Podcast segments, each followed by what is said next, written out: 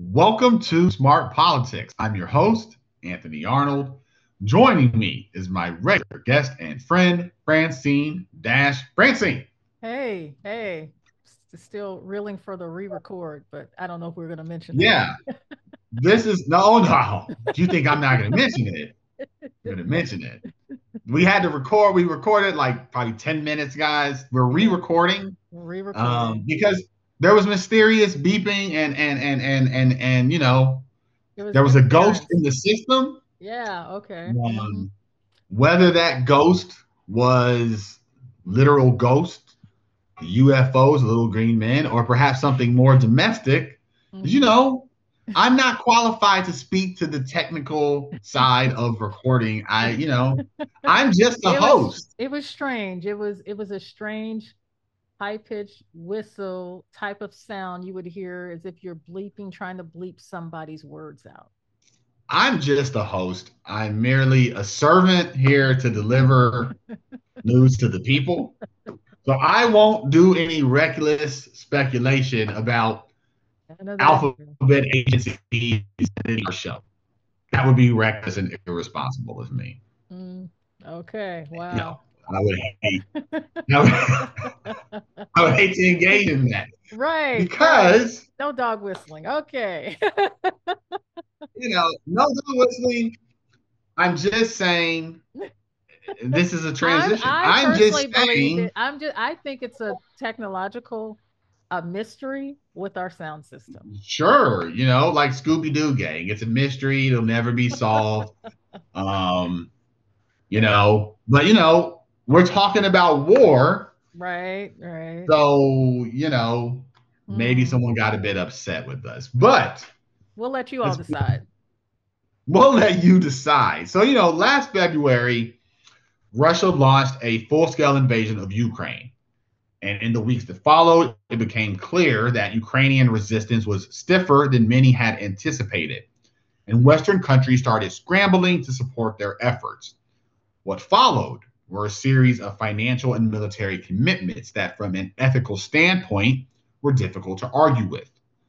But there were practical questions as well, ones that didn't have clear answers and were never really asked. But with the war well into its second year, now is as good a time as any to look at the current state of the war, where we think it's heading, and to give our opinions on if we think is worth still supporting. So let's begin.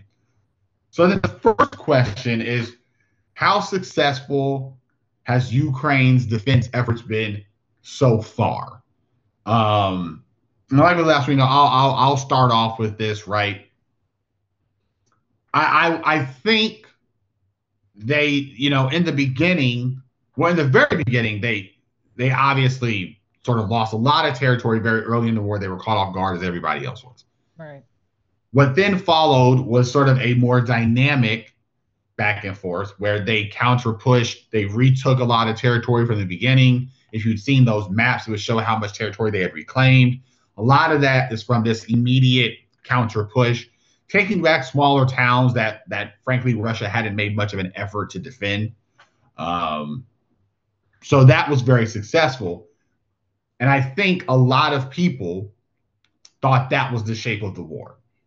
But those of us who had studied this before knew, well, we suspected where this would go, which is where it's gone now, which is that the, the defense efforts, the counterattack efforts have kind of stalled as both sides have dug in, like literally dug trenches and, you know, World War II style trenches Right. Both sides have laid minefields as they set up artillery batteries.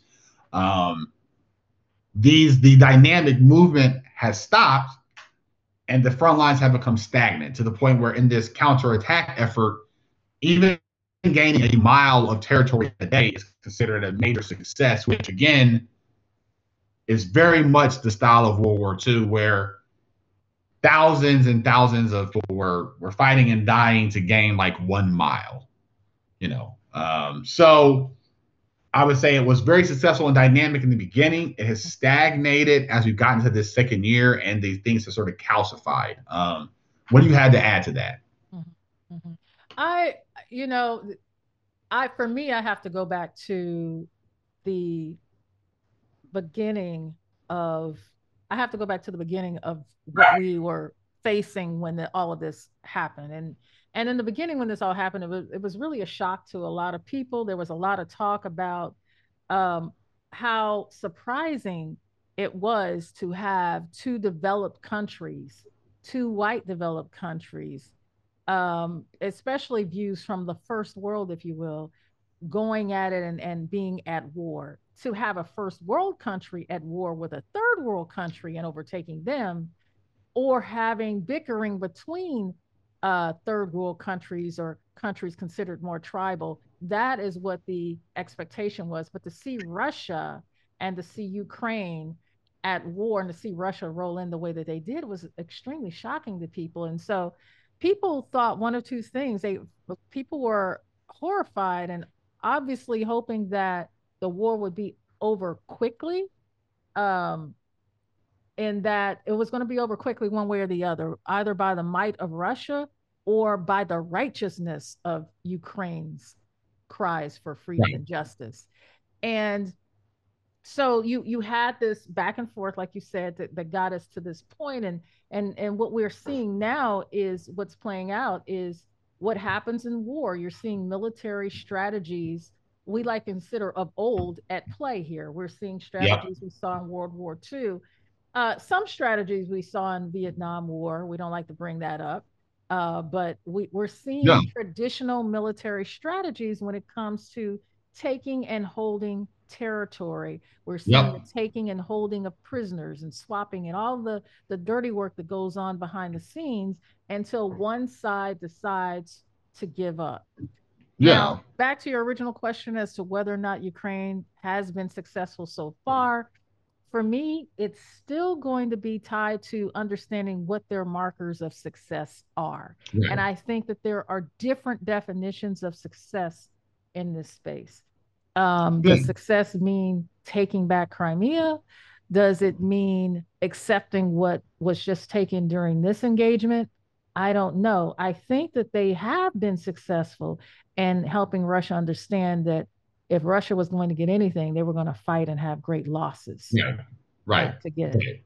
Correct. And you know, there's a second question I had in this one, and before I move on, I do actually because the second question I had asked was how much of a difference has aid from Western countries made? And I actually think it's worth briefly hitting that because you know we seem to talk about tanks. Yeah.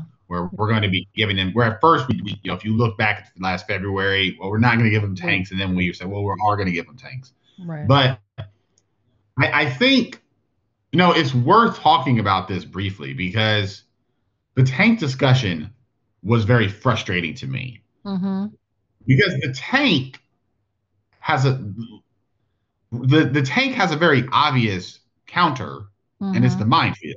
Right, right. Minefields are not meant for people. Mm-hmm. They're meant to stop tank advances. Right.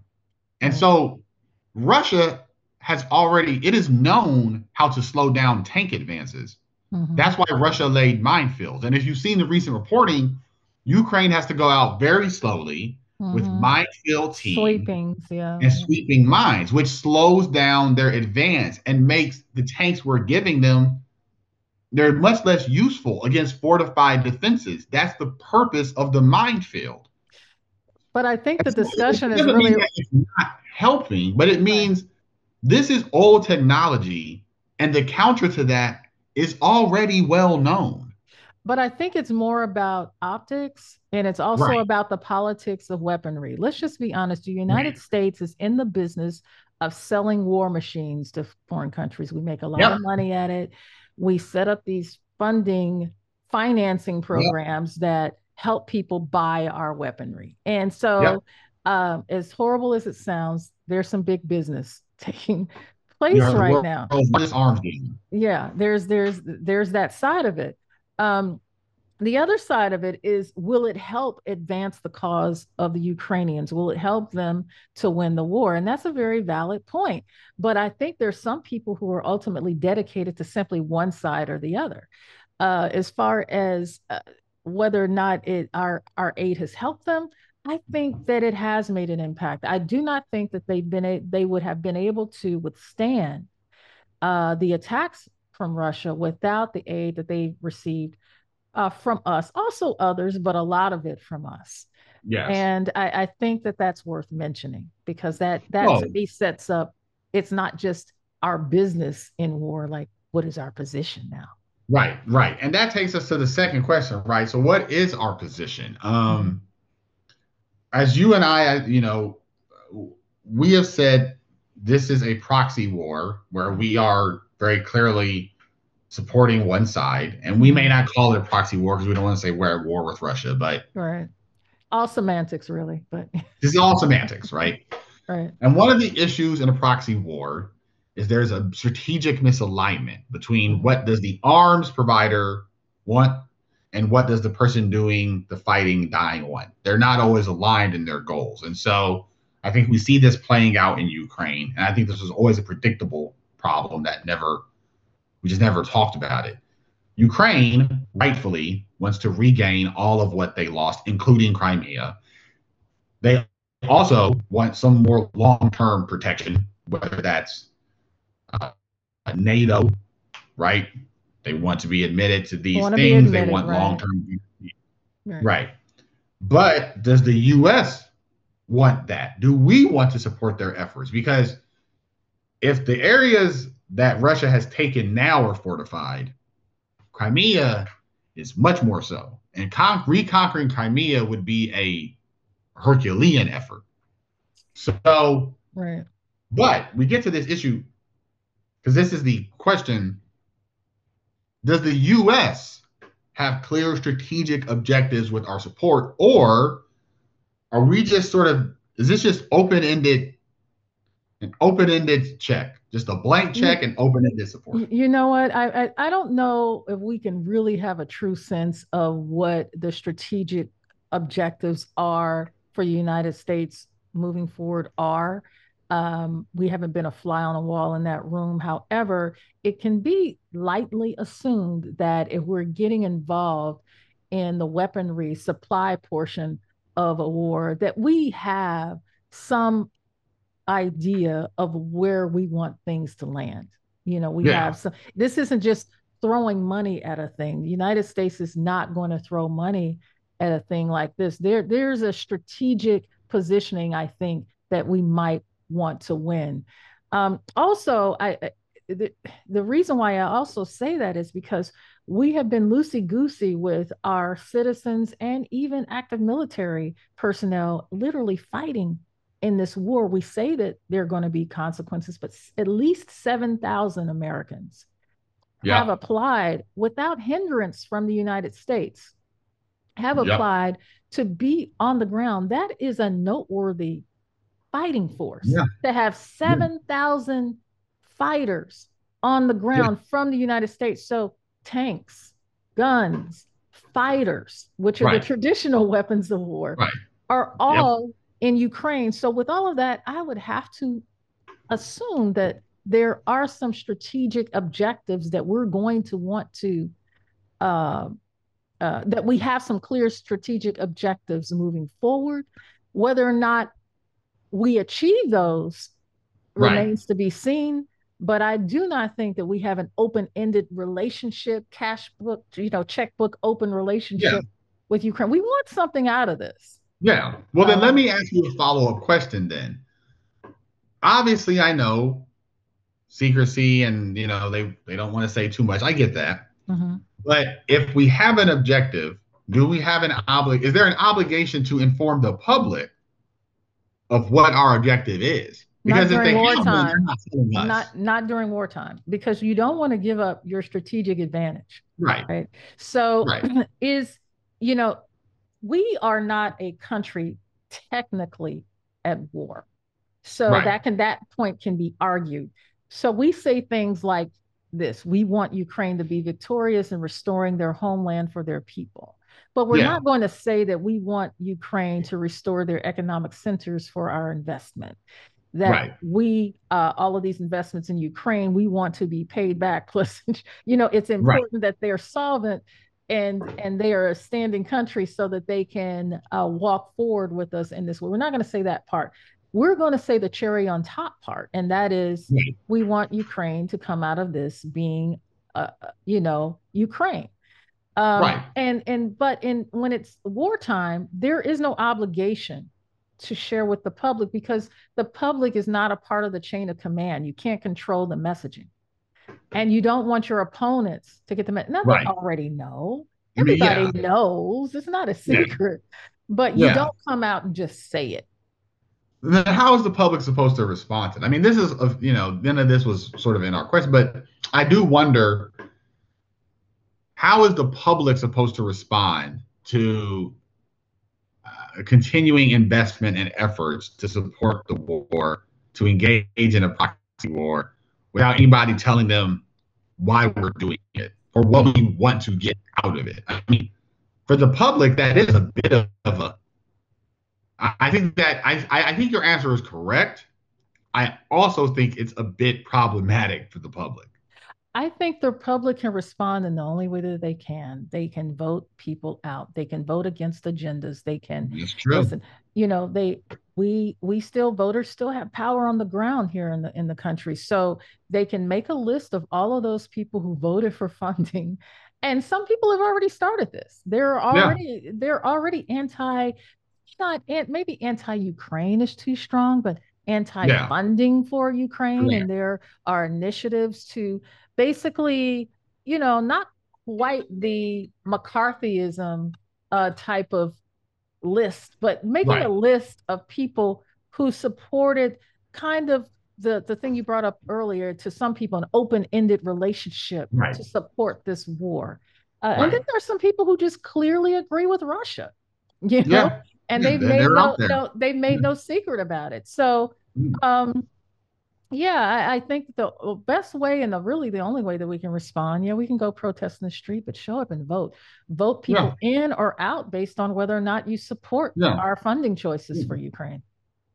Okay, and so then, um, is there a red line for our support? And by that I mean, is there something that Ukraine could ask for that mm-hmm. we would just refuse flat out? And, and I ask this because if you've paid attention in the beginning of the war, we had said, well, tanks are not really going to happen. And then tanks happen. And we said, well, we're definitely not going to do jets. And now we are approaching ever closer to the jets. We just, right. and if you had asked me, and I think the, the, the one that really got me, if you had asked, would we ever provide cluster munitions? Right. That's I, I would said no way in hell. And, and as opposed to tanks and jets, Mm-hmm. The cluster munitions really got me because the way that those are used historically, mm-hmm. civilians die. Right, right. As pe- people, you know, may not know, cluster munitions don't always go off successfully. There are a percentage of duds, and sometimes they land in a wet riverbed. They land in a muddy field, especially sort of field that's been torn apart by tanks and mines. Residential areas, yeah. Mm-hmm. Yep, yep. They're, and they don't go off and then somewhere down the road, some civilian, some kid, some farmer is plowing his land, some kid is playing and step on a mine, step on a cluster, and you know they're dead. They, so right. you can try to say, don't use them in this area, but hey, this is war. We're going to use them where we think we need them, and if that happens to be an area that'll be occupied ten years from now, then I don't know, we'll sort it out. Mm-hmm. These are dangerous weapons that some countries refuse to use and outlaw. Absolutely, yeah, yeah for the reasons I stated. And if we're willing to cross that line, I think it raises the question where is the line? I was um, really surprised when I heard that cluster yeah. ammunition was was being sent over. I thought that was the line. Personally, yes. I thought that was the line because of not just the using them during active war, but I don't know of a true, whatever a successful cleanup looks like. There's usually loss of limb or life. Yeah. And uh, putting people at risk far after the engagement is done uh, seems to me like a pretty horrible thing uh, to have to deal with. Um, but it, I, perhaps it shows some level of desperation that this would be right. requested or given. Now, so as far as your question, a red line for support, I think right now the red line of support that I think I'm reading is anything that may interfere with our ability to negotiate for the release of prisoners in Russia. Okay. And um, this is something that some people who are particularly against overfunding Ukraine have said a red line should be.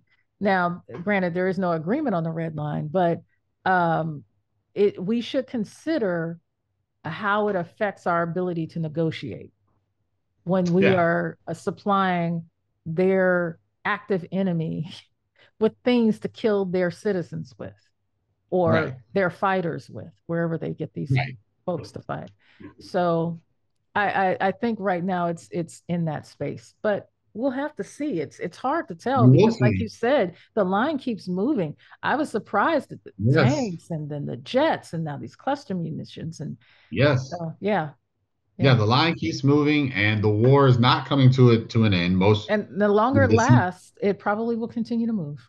Yep, yeah, it will continue to move. Um, this one will come up again. I would not be surprised to see us circle back to this next year because most mm. people think the war is moving into next year, which means it's an election topic. Um, so it will probably come up then, and we'll we'll talk about it again, and the world will have changed once again. So, you know, that's so uh, uh, that is our show. Thank you for joining me, Francine, on the re-record. um, With technical difficulties.